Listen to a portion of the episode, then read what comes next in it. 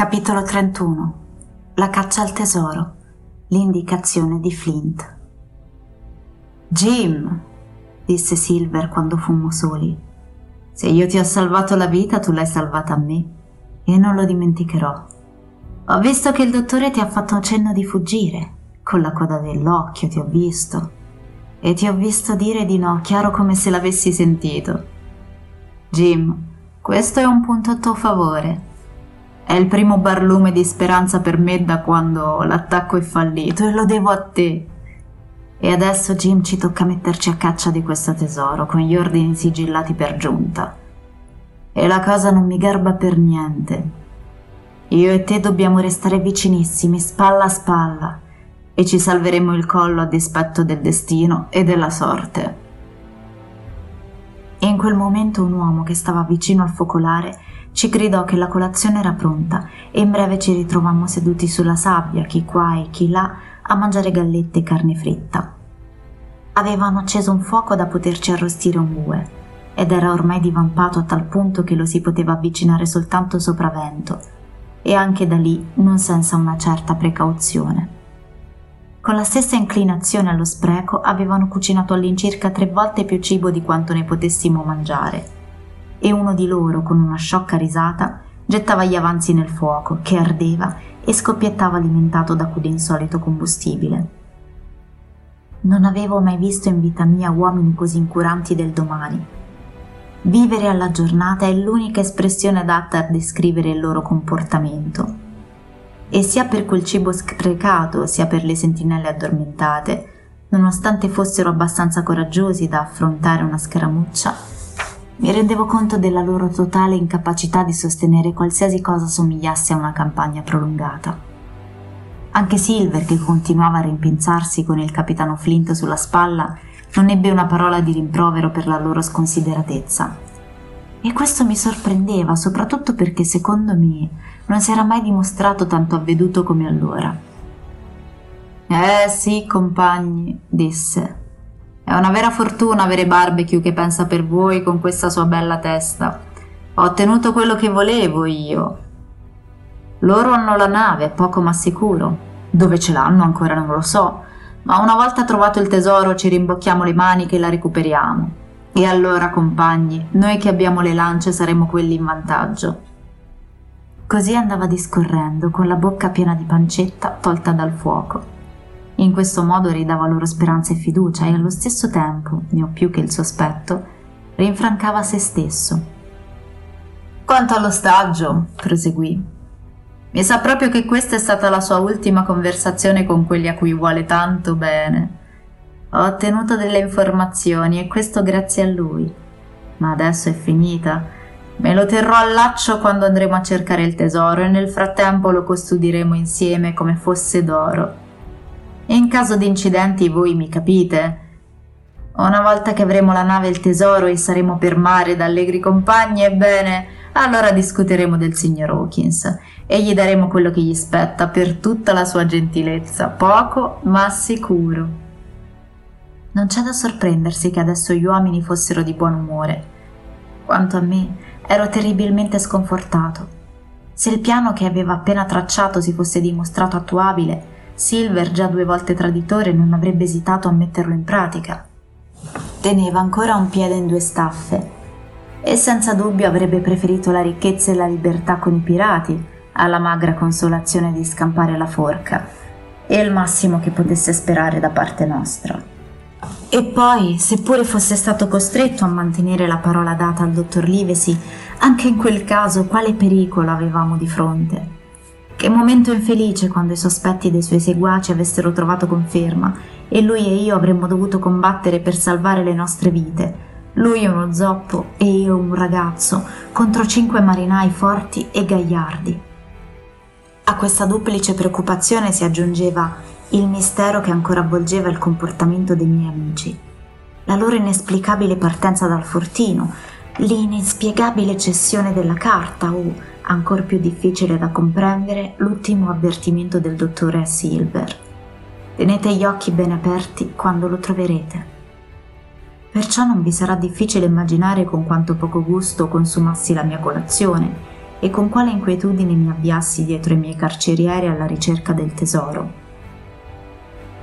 Avremmo dato veramente un curioso spettacolo se ci fosse stato qualcuno a guardarci. Tutti con indosso sudici abiti da marinaio e tutti, tranne me, armati fino ai denti. Silver aveva 2 fucili a tracolla, uno davanti e uno dietro, oltre al grande coltellaccio alla cintola e una pistola in ogni tasca dell'abito a falde. A completare l'insolito quadretto, il capitano Flint se ne stava appollaiato sulla spalla e farfugliava scampoli di incongruenti espressioni marinaresche. Io avevo una corda intorno alla vita e seguivo docilmente il cuoco di bordo che reggeva l'altro capo della fune, ora con la mano libera, ora tra i suoi forti denti. E andavo dietro, né più né meno, come un orso ballerino. Gli altri uomini avanzavano piegati sotto il peso delle cose più disparate. Alcuni portavano picconi e pale, gli arnesi di prima necessità che avevano sbarcato dall'Ispagnola. Altri erano carichi di carne di maiale, gallette e acquavite per il pasto di mezzogiorno. Tutte le provviste, notai, provenivano dalle nostre scorte. Le parole di Silver della notte precedente, dovetti riconoscere, erano state veritiere. Se non avesse stretto il patto col dottore, lui e i ribelli per tutta la nave sarebbero stati costretti a nutrirsi di acqua fresca e prodotti della caccia. L'acqua non era certo di loro gradimento. I marinai in genere non sono bravi tiratori. E oltretutto, se erano a corto di viveri, era improbabile che fossero ben provvisti di polvere. Dunque, così equipaggiati, ci avviammo. Persino quello con la testa rotta, che certamente avrebbe fatto meglio a restarsi nell'ombra, l'uno dietro l'altro, verso la spiaggia dove ci attendevano le 2 lance. Anche queste recavano tracce della follia dei pirati ubriachi. Una aveva un sedile rotto e tutte e 2 erano ancora inzaccherate e piene d'acqua. Per scrupolo bisognava che ce le portassimo entrambe, e così, divisi in 2 gruppi, prendemmo il largo sullo specchio d'acqua dell'ancoraggio. Mentre remavamo, nacque una discussione riguardo la carta. La Croce Rossa naturalmente era troppo grande per poter rappresentare un punto di riferimento e le annotazioni sul retro davano adito, come sentirete, a qualche ambiguità. Esse, il lettore lo ricorderà, dicevano così: Grande albero, Contrafforte del Cannocchiale, un punto in direzione nord-nord-est, quarta a nord. Isola dello Scheletro, est-sud-est, quarta a est, 10 piedi. Un grande albero, dunque, era l'indicazione principale. Ora, proprio davanti a noi, l'ancoraggio era delimitato da un pianoro alto tra i 200 e i 300 piedi che si congiungeva a nord con le pendici meridionali del Cannocchiale e tornava a innalzarsi verso sud unendosi alla brulla e ripida altura chiamata Collina dell'Albero di Mezzana. La superficie del pianoro era fittamente punteggiata di pini di varia altezza. Qua e là se ne ergevano alcuni di specie diversa che superavano i loro vicini di 40 o 50 piedi. Ma quale di questi fosse il grande albero del capitano Flint lo si sarebbe potuto stabilire soltanto sul posto, in base ai rilevamenti della bussola. Eppure, quantunque non ci fosse spazio per la fantasia, ognuno a bordo delle lance aveva già deciso qual era quello giusto prima ancora che fossimo a metà strada. Solo Long John scrollava le spalle e li invitava ad aspettare di trovarsi sul posto. Remavamo senza fretta, secondo le istruzioni di Silver, affinché gli uomini non si stancassero troppo presto. Dopo una traversata piuttosto lunga sbarcammo alla foce del secondo fiume, quello che scorre da una crepa boscosa del Cannocchiale. Da lì, svoltando a sinistra, cominciammo a risalire il pendio in direzione del pianoro. Da principio il terreno pesante e melmoso e un'intricata vegetazione palustre ostacolarono considerevolmente la nostra scalata, ma poco a poco la collina si fece più scoscesa e rocciosa sotto i nostri piedi, mentre il bosco, crescendo più rado, mutava d'aspetto. Era indubbiamente una delle zone più incantevoli dell'isola, quella a cui ci stavamo avvicinando. L'erba diradava lasciando il posto a una ginestra profumatissima e a numerosi arbusti in fiore delle specie più diverse. Il verde fittissimo delle piante di noce moscata spiccava a macchie tra i fusti rossastri e l'ombra larga dei pini. E la fragranza degli uni si mescolava all'aroma delle altre. L'aria poi era fresca e frizzante, e questo, sotto i raggi del sole a picco, era di straordinario conforto ai nostri sensi. La compagnia si sparpagliò a ventaglio, urlando e saltellando qua e là. Verso il centro, parecchio più indietro degli altri, seguivamo io e Silver. Io legato alla fune, lui trascinandosi ansimante sulla ghiaia sdrucciolevole. Di tanto in tanto dovevo finanche tendergli la mano, altrimenti avrebbe messo il piede in fallo e sarebbe ruzzolato di schiena giù per la collina. Avevamo così percorso un mezzo miglio e ci stavamo avvicinando al ciglio del pianoro quando l'uomo che si trovava all'estrema sinistra si mise a urlare a squarciagola, come in preda al panico. Le grida si susseguirono numerose e gli altri accorsero nella sua direzione. «Non può aver trovato il tesoro», disse il vecchio Morgan sorpassandoci di corsa sulla destra, «perché di sicuro sarà lassù, in cima». E infatti, come scoprimmo quando anche noi raggiungemmo il posto, si trattava di qualcosa di ben diverso. Ai piedi di un enorme pino e avviluppato da un verde rampicante che aveva in parte addirittura sollevato alcune tra le ossa più piccole, uno scheletro umano, ricoperto da qualche brandello di stoffa, giaceva sul terreno. Credo che a quella vista a noi tutti gelò il sangue nelle vene. «Era un marinaio», disse George Merry, che più coraggioso degli altri si era avvicinato e stava esaminando quel che restava dell'indumento. «Perlomeno, questa è proprio stoffa da marinai». Già, disse Silver. «È molto probabile. Non ti aspettavi mica di trovarci un vescovo qui. Ma come accidente sono messe queste ossa? Non è naturale». In effetti, a una seconda occhiata pareva impossibile immaginare che quel cadavere si trovasse in posizione naturale.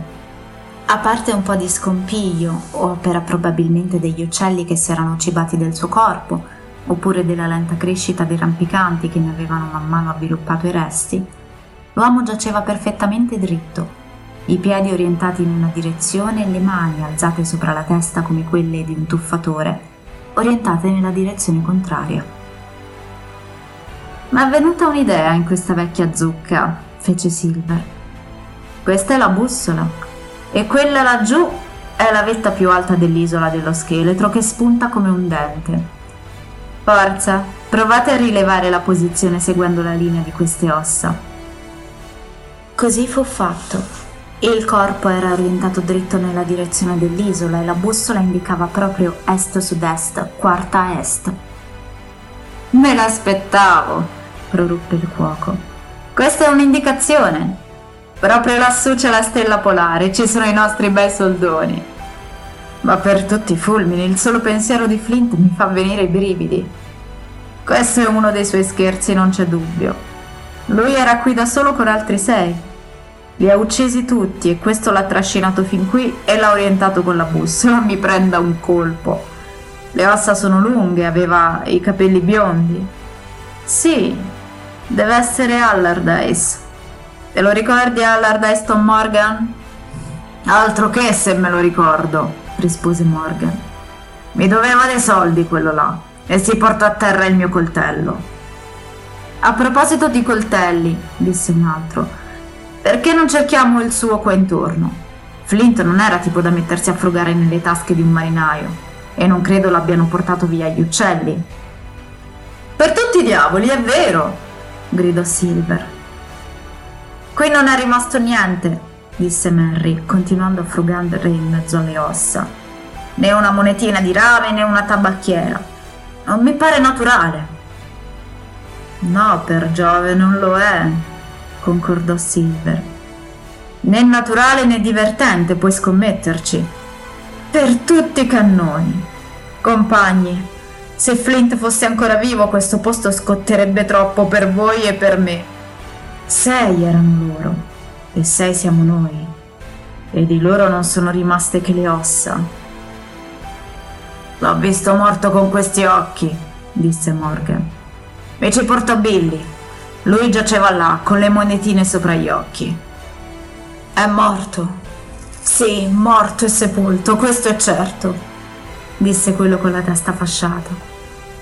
«Ma semmai uno spirito se n'è andato in giro, è di sicuro quello di Flint.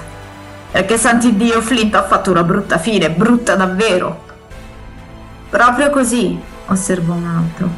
Ora si infuriava, ora gridava che voleva il rum, ora cantava.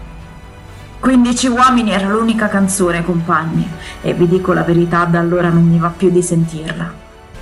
Faceva un caldo insopportabile, la finestra era aperta e quella vecchia canzone mi arrivava chiara come il sole.